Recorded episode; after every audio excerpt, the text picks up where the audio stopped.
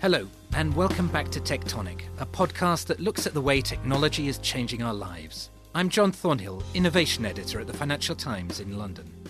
Last week, we heard from author Tim Wu about the way he thinks some apps are eating into our time. This week, we hear from an entrepreneur and investor focused on augmented reality. I kind of say we're more in the, the old Nokia communicator era of AR and we're going to see you know the Palm Pilot of AR come along, and everyone will think that's the big thing, and then then that'll be replaced by the BlackBerry of AR, and people go, well, that's that's it now, and it, will it'll be sort of after that that finally the you know the iPhone and the Android of AR you know come along and actually capture everything. That's the voice of Matt Miesnieks, creator of one of the first augmented reality apps and co-founder of startup 6D. He spoke with the FT's Tim Bradshaw about the technological advances that make AR possible and what needs to happen if it is to fulfill its promise.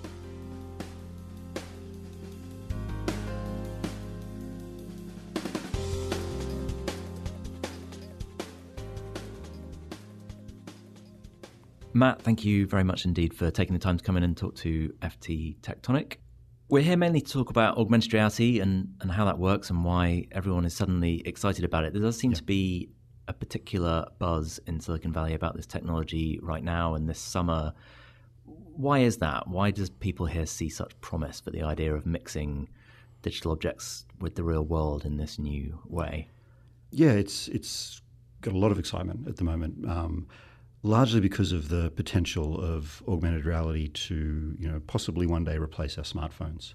Augmented reality is a technology that mixes you know, digital graphics with the real world, and as part of that, it helps us improve uh, or enhance what we see in the world, enhance what we know about things, and has a lot of potential to um, enable and improve our, our interactions that we're doing beyond what our smartphones can do today.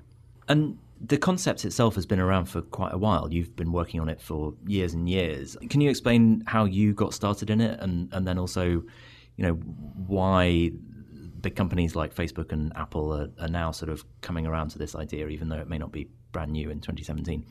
Yeah, I mean, augmented reality as a as a concept has been around in you know, the military and research for 40 or so years. So it has been around a long time. I got involved you know, professionally in this in this industry about uh, eight years ago now. And I came out of a, a, career in the mobile industry and was involved with uh, the early days of smartphones and saw sort of impact they were having and started thinking about what was next and saw that we were starting to engage with our, our devices and the world in a, in a much more natural way. And augmented reality was the, the type of technology that let our sense of sight you know, interact with the world. And I saw that as being quite a, you know, one day a very powerful trend.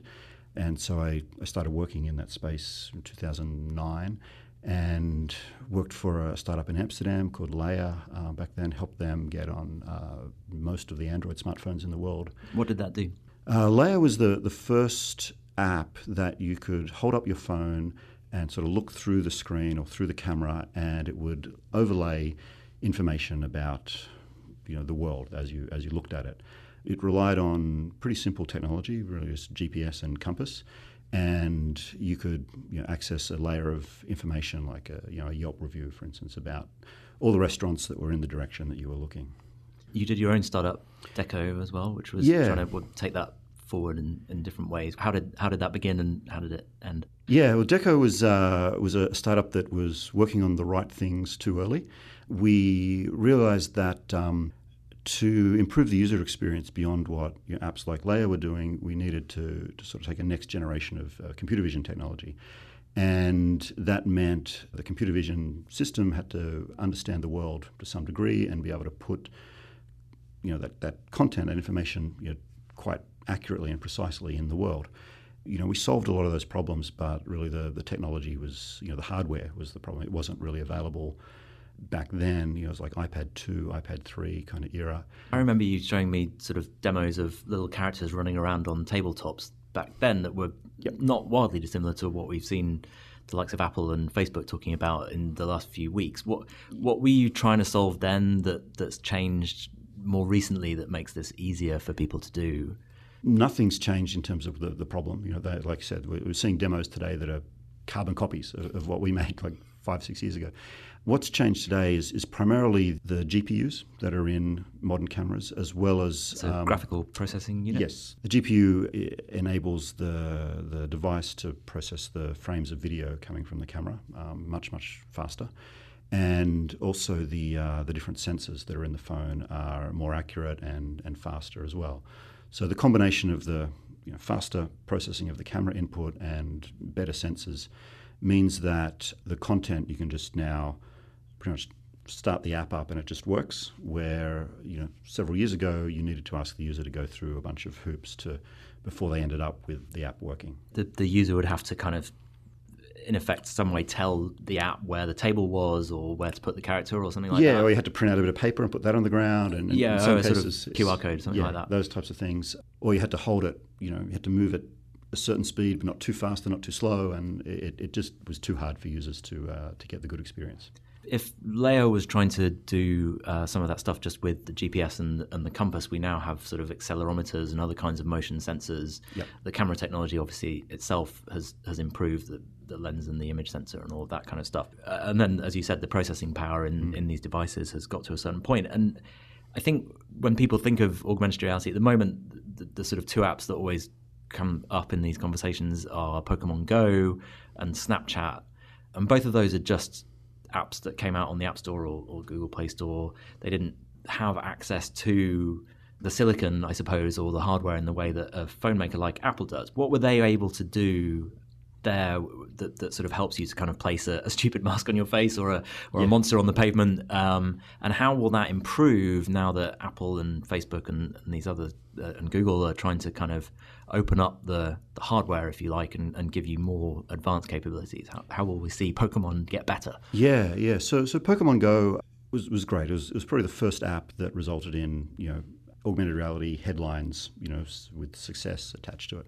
But technically, it, it really was using exactly the same tech as we had at Layar. And so the, the user experience of the augmented reality piece wasn't that great in Pokemon, but it was Pokemon and it got people out running around and, and it was a Pokemon success more than an augmented reality. It was as success. much to do with the brand as it was the oh, technology. Oh, yeah, but people who've been sort of looking for a breakthrough in the AR world in a long time kind of seized yeah. on it and said, "Look, this is oh, proof totally. that this works." Yeah, and it yeah. came up on earnings calls. It was something yeah. that you know, suddenly we had Mark was, Zuckerberg and Sundar Pichai and people yes. explaining their excitement for this kind of yes, stuff. Yes, that was, was definitely a big tipping point, yeah.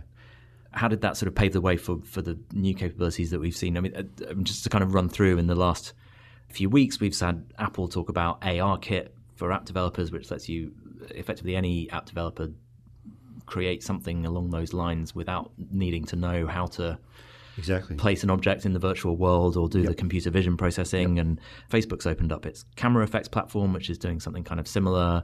How will that sort of take that idea forward? Do those things really make it that much easier to create an AR app? Yeah, it does. It's it's really really hard. The, the, computer vision piece of this is still like bleeding edge technology. You know, handful of you know PhD postdoc type researchers are, are able to develop these algorithms. So, with companies like Apple and, and Facebook sort of putting a, a wrapper around it and, and, making it just the way a developer now doesn't really need to know how to draw a window on the screen and create menus, they just you know call the operating system and say, you know, you take care of it. They can now do the same thing for augmented reality, and they say, look, just tell me what's in the real world, and let me put my here's my little character I've created, just put it in the world, and it just works. We're already starting to see it. You know, in the last couple of weeks, I've probably seen more AR demos, you know, published on YouTube than I've seen in the last you know, five, six years before that. It's a really powerful signal that there's a lot coming soon. How do they actually work? How does the camera system know that a table is in a different place to the floor and that if a character is moving around or a coffee cup is here, it's sort of seems to stay in place as you move the phone around the room, which was this. I mean, the, yeah. the, the, the, demo at Apple's developer conference was this sort of steaming cup of coffee that, however you moved the iPad in relation to it, it, it looked like it was really there. If yes. you like, how how does it do that? How does it get a fix? Yeah, well, that that technology of you know having the the, the digital content stay in place, the fixing it in place is called uh, registration, and then as you move your you know, your phone or your iPad around that's called position tracking. You track from you know one frame of the camera to the next, you know, however you're moving.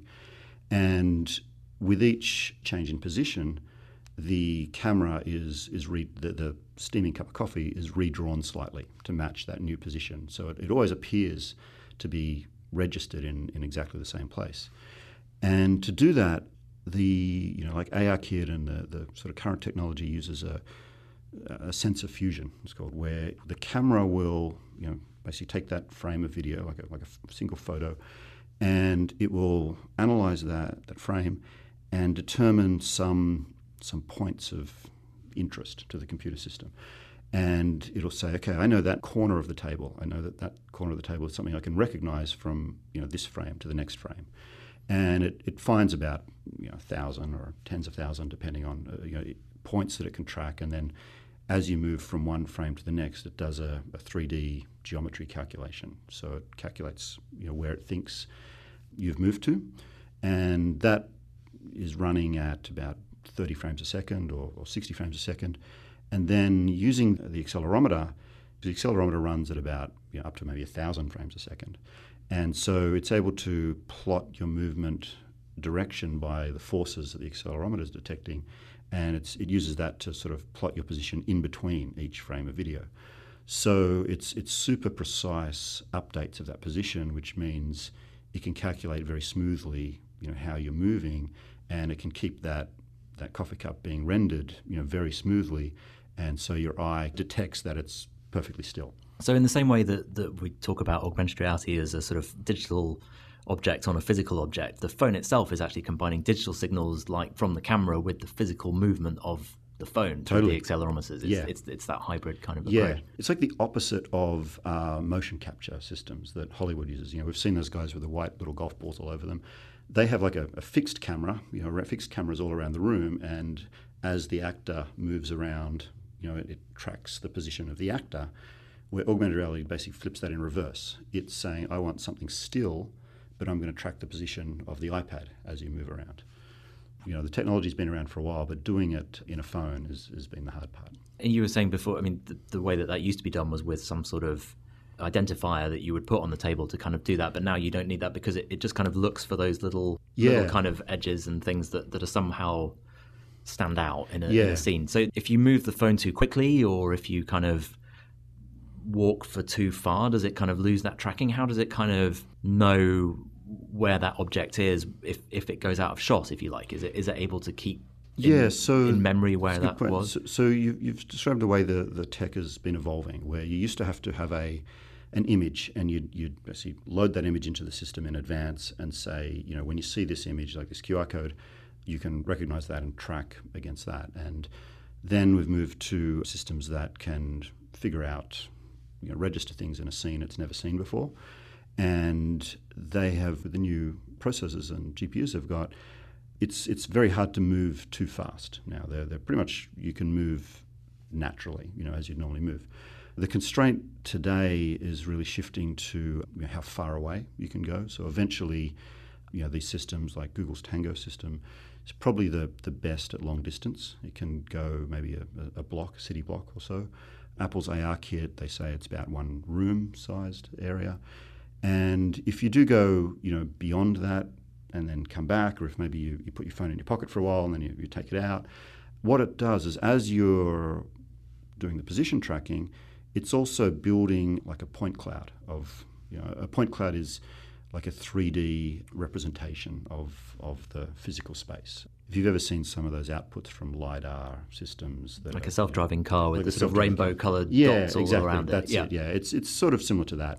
When you pull your phone back out of the pocket, it has that you know that point cloud in memory, and it, it just tries to match the point cloud in memory versus the point cloud is just determined from the scene, and you know adjust its position to to match that scene.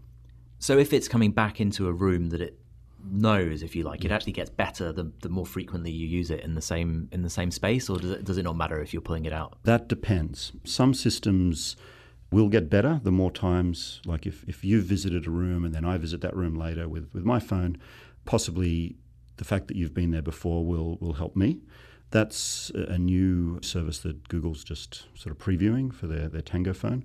And it's definitely the direction that everything's headed. But I think ARKit and, and Facebook and Snapchat, their systems don't do that today. You know, they sort of start from scratch every time you, you fire them up. You've mentioned Google Tango a couple of times. So the, just to kind of delineate a little bit there, at the moment, the things that Snapchat and, and Facebook and, and Apple are doing is just using a kind of regular traditional smartphone camera. It's just the same thing that we all have in our pocket right now. Tango is trying to add to that by adding another kind of sensor or a second camera or something like that that takes in more kind of data. And at the moment, I think there's only a couple of phones on the market that have that, but yes. it, it could potentially make the stuff even even more accurate or more powerful. How does Tango work differently to a regular iPhone, and why does that matter? Tango is is Google's you know word for a, a sort of add-on system to a, a, phone. It's a combination of uh, Google software and uh, a hardware spec where you know the ARKit or Facebook system uses your regular camera plus your uh, accelerometer, Tango adds a, a, depth camera to that, and a, a, depth camera gives you a point cloud far more accurately and, and faster than uh, a regular camera, and it can work like in the dark and things where a regular camera doesn't work. What that means is is effectively you know everyone's calls their system a, a SLAM system. That's a sort of technical term that, that goes back to um, you know you know robots and things, but it stands for simultaneous localization and mapping. And the localization is how it rediscovers where it is, and mapping is sort of building that point cloud. And SLAM's being thrown around a lot by you know by everybody saying you know we do SLAM, we do SLAM, but it's a bit like multimedia in that it's a word that can mean different things depending on how you want to use it. And Google's Tango is really a, you know, arguably the most advanced SLAM system that's you know, well known today, where Apple and Facebook have kind of just got the first building block in place, and they'll, they'll obviously build that out. And Google having that depth camera, you know, just, just gives their system it's, it's more reliable. It can cover bigger areas. It can build those 3D maps faster and, and bigger. And what does that mean for the kinds of applications that you can use it for? Is it is it make a big difference that you're able to see the world more accurately? Does that let you do something that just a regular phone camera can't? Not really. What it does is it makes it easier for the, the system. So, you know, where I said those those computer vision systems, you know, you need like PhDs and, and researchers to develop them. If you've got better hardware or more cameras and better sensors, it makes the software's job easier. So we're, we're definitely seeing you know, research coming out that is going to let you do everything. Hi, this is Matt and Sean from Two Black Guys with Good Credit. If you own or operate a business, whether it's a local operation or a global corporation, partnering with Bank of America could be your smartest move. By teaming with Bank of America, you'll enjoy exclusive digital tools, award winning insights, and business solutions so powerful you'll make every move matter. Position your business to capitalize on opportunity in a moment's notice. Visit bankofamerica.com slash banking for business to learn more. What would you like the power to do? Bank of America, N.A., copyright 2024. That you can do with a depth camera will soon, you know, in, in a couple of years, be possible just on your regular phone camera effectively just using software. Effectively just using software, yeah, and, and more processing power. So the applications are all going to end up pretty much running on a you know a, 3D model of the world, and your applications will, will put your information. It could be a, little game character, it could be a, a, label over a building, but we're not there yet. You know, everyone's system has slightly different. You know, they're a little bit further along that path. Apple's is able to maybe detect uh, planes, like it can detect a, a tabletop, but it really can't really tell you what's under the table, or it can't really you know get the arms of your couch and things like that, where Google's can today. But they'll all catch up, you know, over time. So it's a pretty rapid race at the moment. And you've been investing in augmented reality and, and, virtual reality a bit with Super Ventures for the last couple of years. Are you seeing something approaching a sort of killer app for AR? Is I mean, you must see a lot of different ideas from entrepreneurs here. What beyond yeah. fun games and, and masks? What, what, what's the so, kind of uh, meaningful step forward here from all this amazing technology? Yeah, killer app's a great term. So I spent you know a decade or so in in mobile. Um, I worked for in the early 2000s for the company that invented the mobile phone browser. So all those, you know, six or seven years before the iPhone came out, you know, all the time people would say, "What's the killer app for you know the internet on your phone?" And is it email? Is it you know web browsing? Is it something else? Games? And the answer is there there wasn't one. You know, it was just getting the internet on your phone and just making it work well. It's similar for AR and VR, I believe, and where we're not going to see one app come along and all of a sudden that app is the app that brings everybody to convinces them to buy a, an Oculus or a you know a Microsoft Hololens or something. But we are seeing these products just get you know get better and better and evolving over time, and, and they'll get to a point where they are just you know, better to use. They're more pleasant to use. You know, Rony, uh, the CEO of Magic Leap, he he sort of has a great quote where he says they're working to the point where your you know your glasses, your AR glasses, you want to be if you leave home and leave them at home and you're now you know 20 minutes away from home, are they important enough that you'll turn around and drive back home to get them? You know, uh, with my, my phone today, I would, you know, but uh, the glasses are going to need a while to get to that point, and we're going to see lots of sort of incremental products along the way. Yeah, so Magic Leap is is outside of the big established tech companies, the kind of company that's had the most attention and the most funding yeah. to try and develop a, some kind of headset or glasses that, that put all of this augmented reality stuff that we've been talking about on your phone right up there in front of your eyes. So yes. it's there all the time. How does what we're doing on the phone, whether that's in the sensors and the processing and the computer vision or, or just in the kinds of applications that people are coming up with, how does that help prepare for the glasses because uh, Mark Zuckerberg has talked pretty openly about the fact that he wants to have something that's the size of a pair of Ray Bans in ten years that does all of this stuff on your eyes. But at yes. the moment, he's still mucking around with you know cartoony stuff inside a smartphone camera. And yes. Uh, does does one help him get to the other? Does does ARKit help Apple oh, come out with eyeglasses? Oh, completely. Yeah, it's exactly the same. When we end up with our glasses, what those glasses are going to be is you got your smartphone, took it apart, took everything out of your smartphone and just you know bolted it to your glasses, and then instead of having the phone display and replace that with a display that you can see through, that's really the only difference between glasses and, and your phone. So all of you know the technical work that Facebook and Apple are doing now and, and merging these computer vision systems with their sensors and connecting them up with their cameras, it's it's you know copy and paste to their glasses. There's, there's no change at all. I think more important or more exciting aspect of you know these sort of apps that we're seeing now that are almost novelties, but they are educating both developers, you know, primarily developers, but also end users, as to what AR is. You know, what are the constraints? What are the you know what are the next you know suite of problems that need to be solved, and getting all of that kind of foundation work in place and getting it done and all those learnings while we keep working on this whole other set of problems around you know glasses and the, the hardware and the optics and all those challenges. What are the problems that have still got to be solved if a lot of this tr- technology is transferable?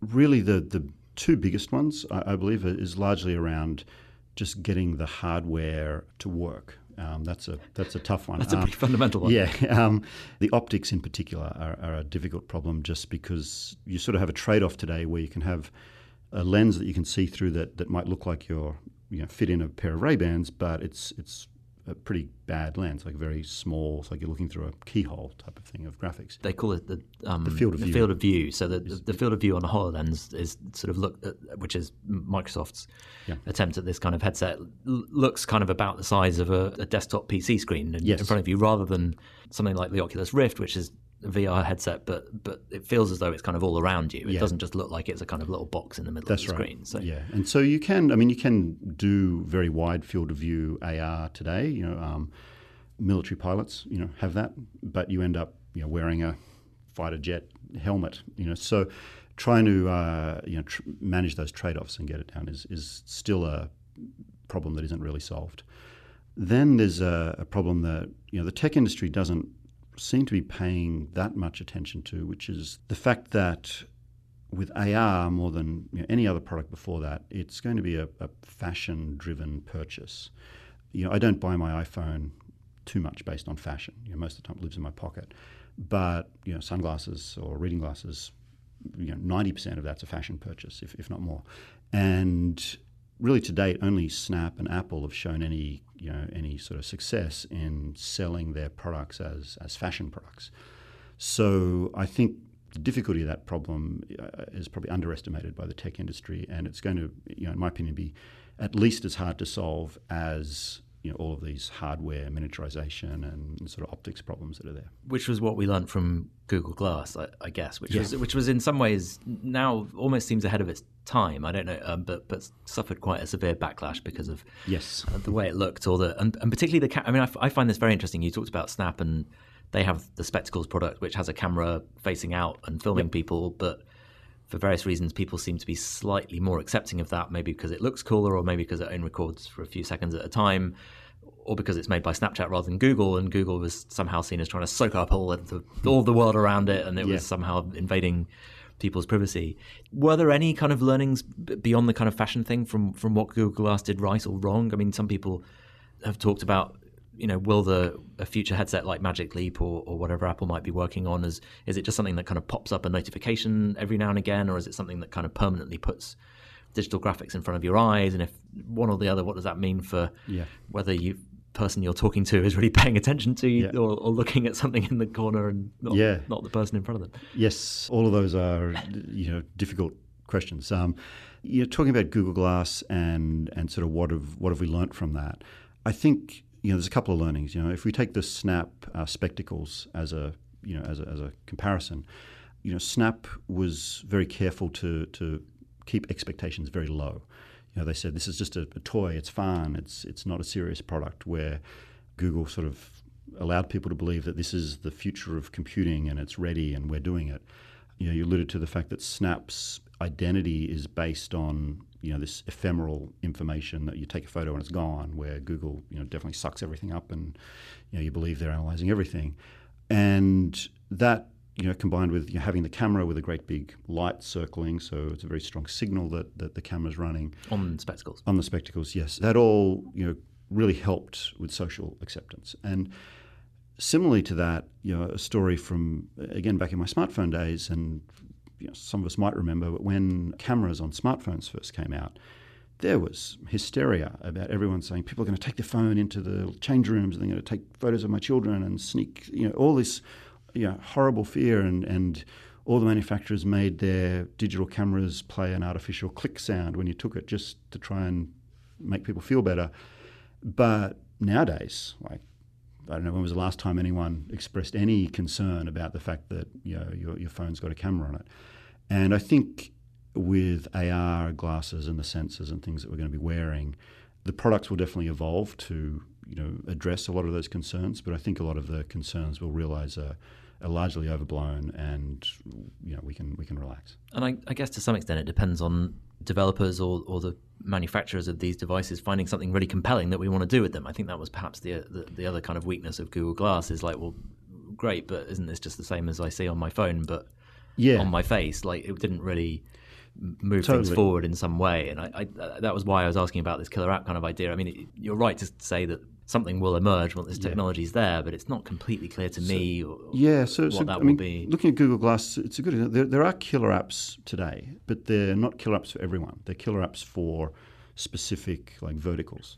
Google Glass has had, you know, e- even today is having a lot of success in places like you know operating theatres and, and in surgery where the doctor just needs to be able to maybe have a checklist that he that he acknowledges as he goes through, but it's a hands-free, you know, work environment. So for him, that's a killer app, and I think we'll see lots of those little you know, solutions come along.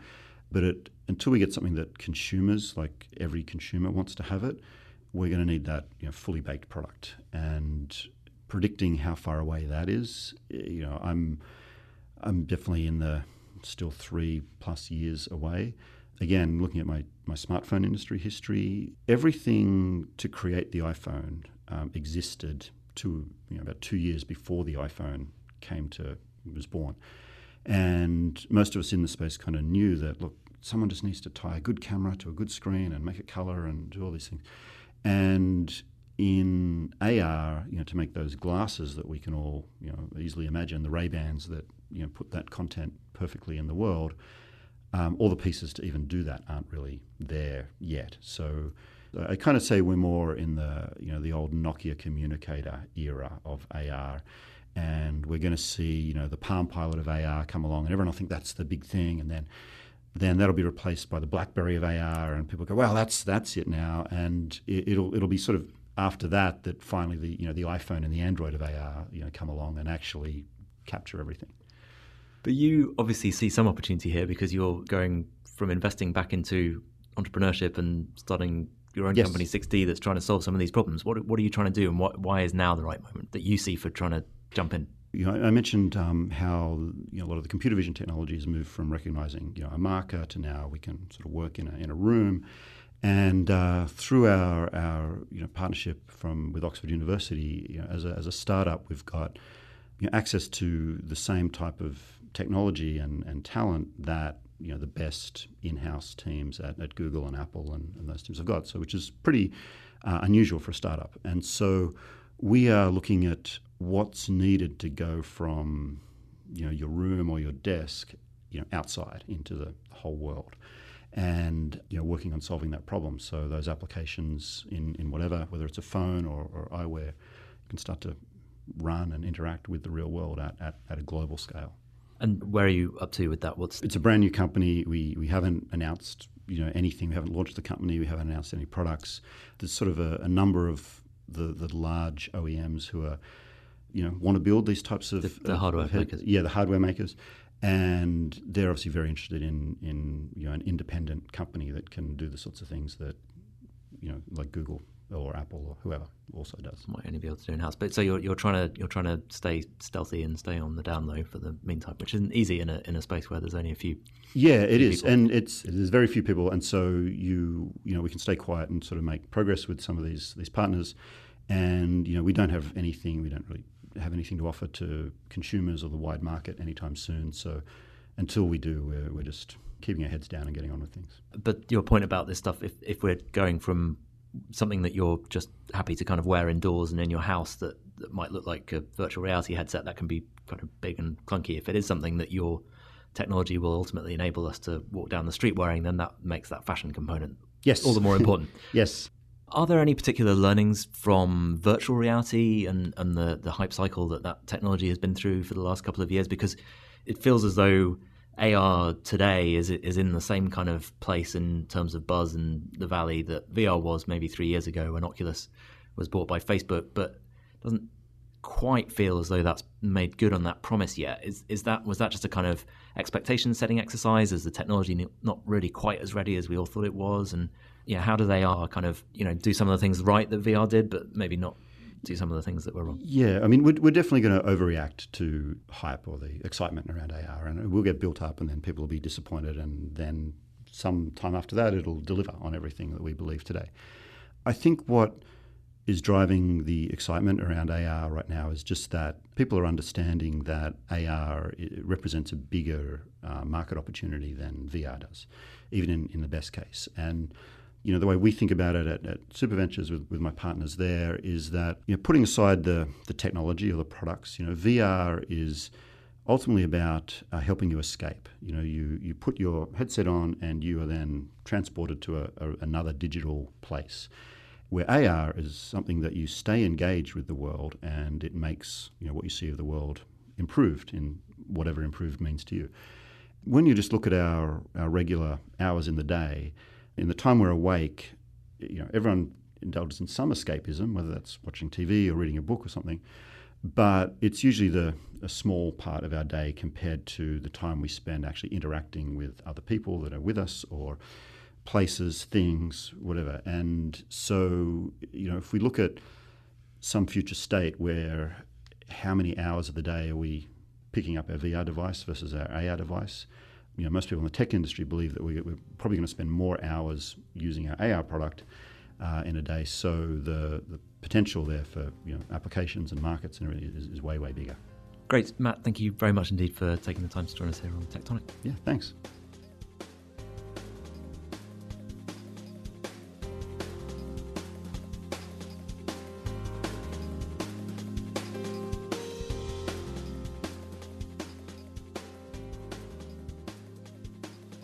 You'd like to comment on today's show or suggest any topics you'd like us to cover in future episodes, please email us at tectonic at ft.com. Tectonic will take a break for the summer, but we'll be back with brand new episodes in September. This episode was produced by Amy Keane.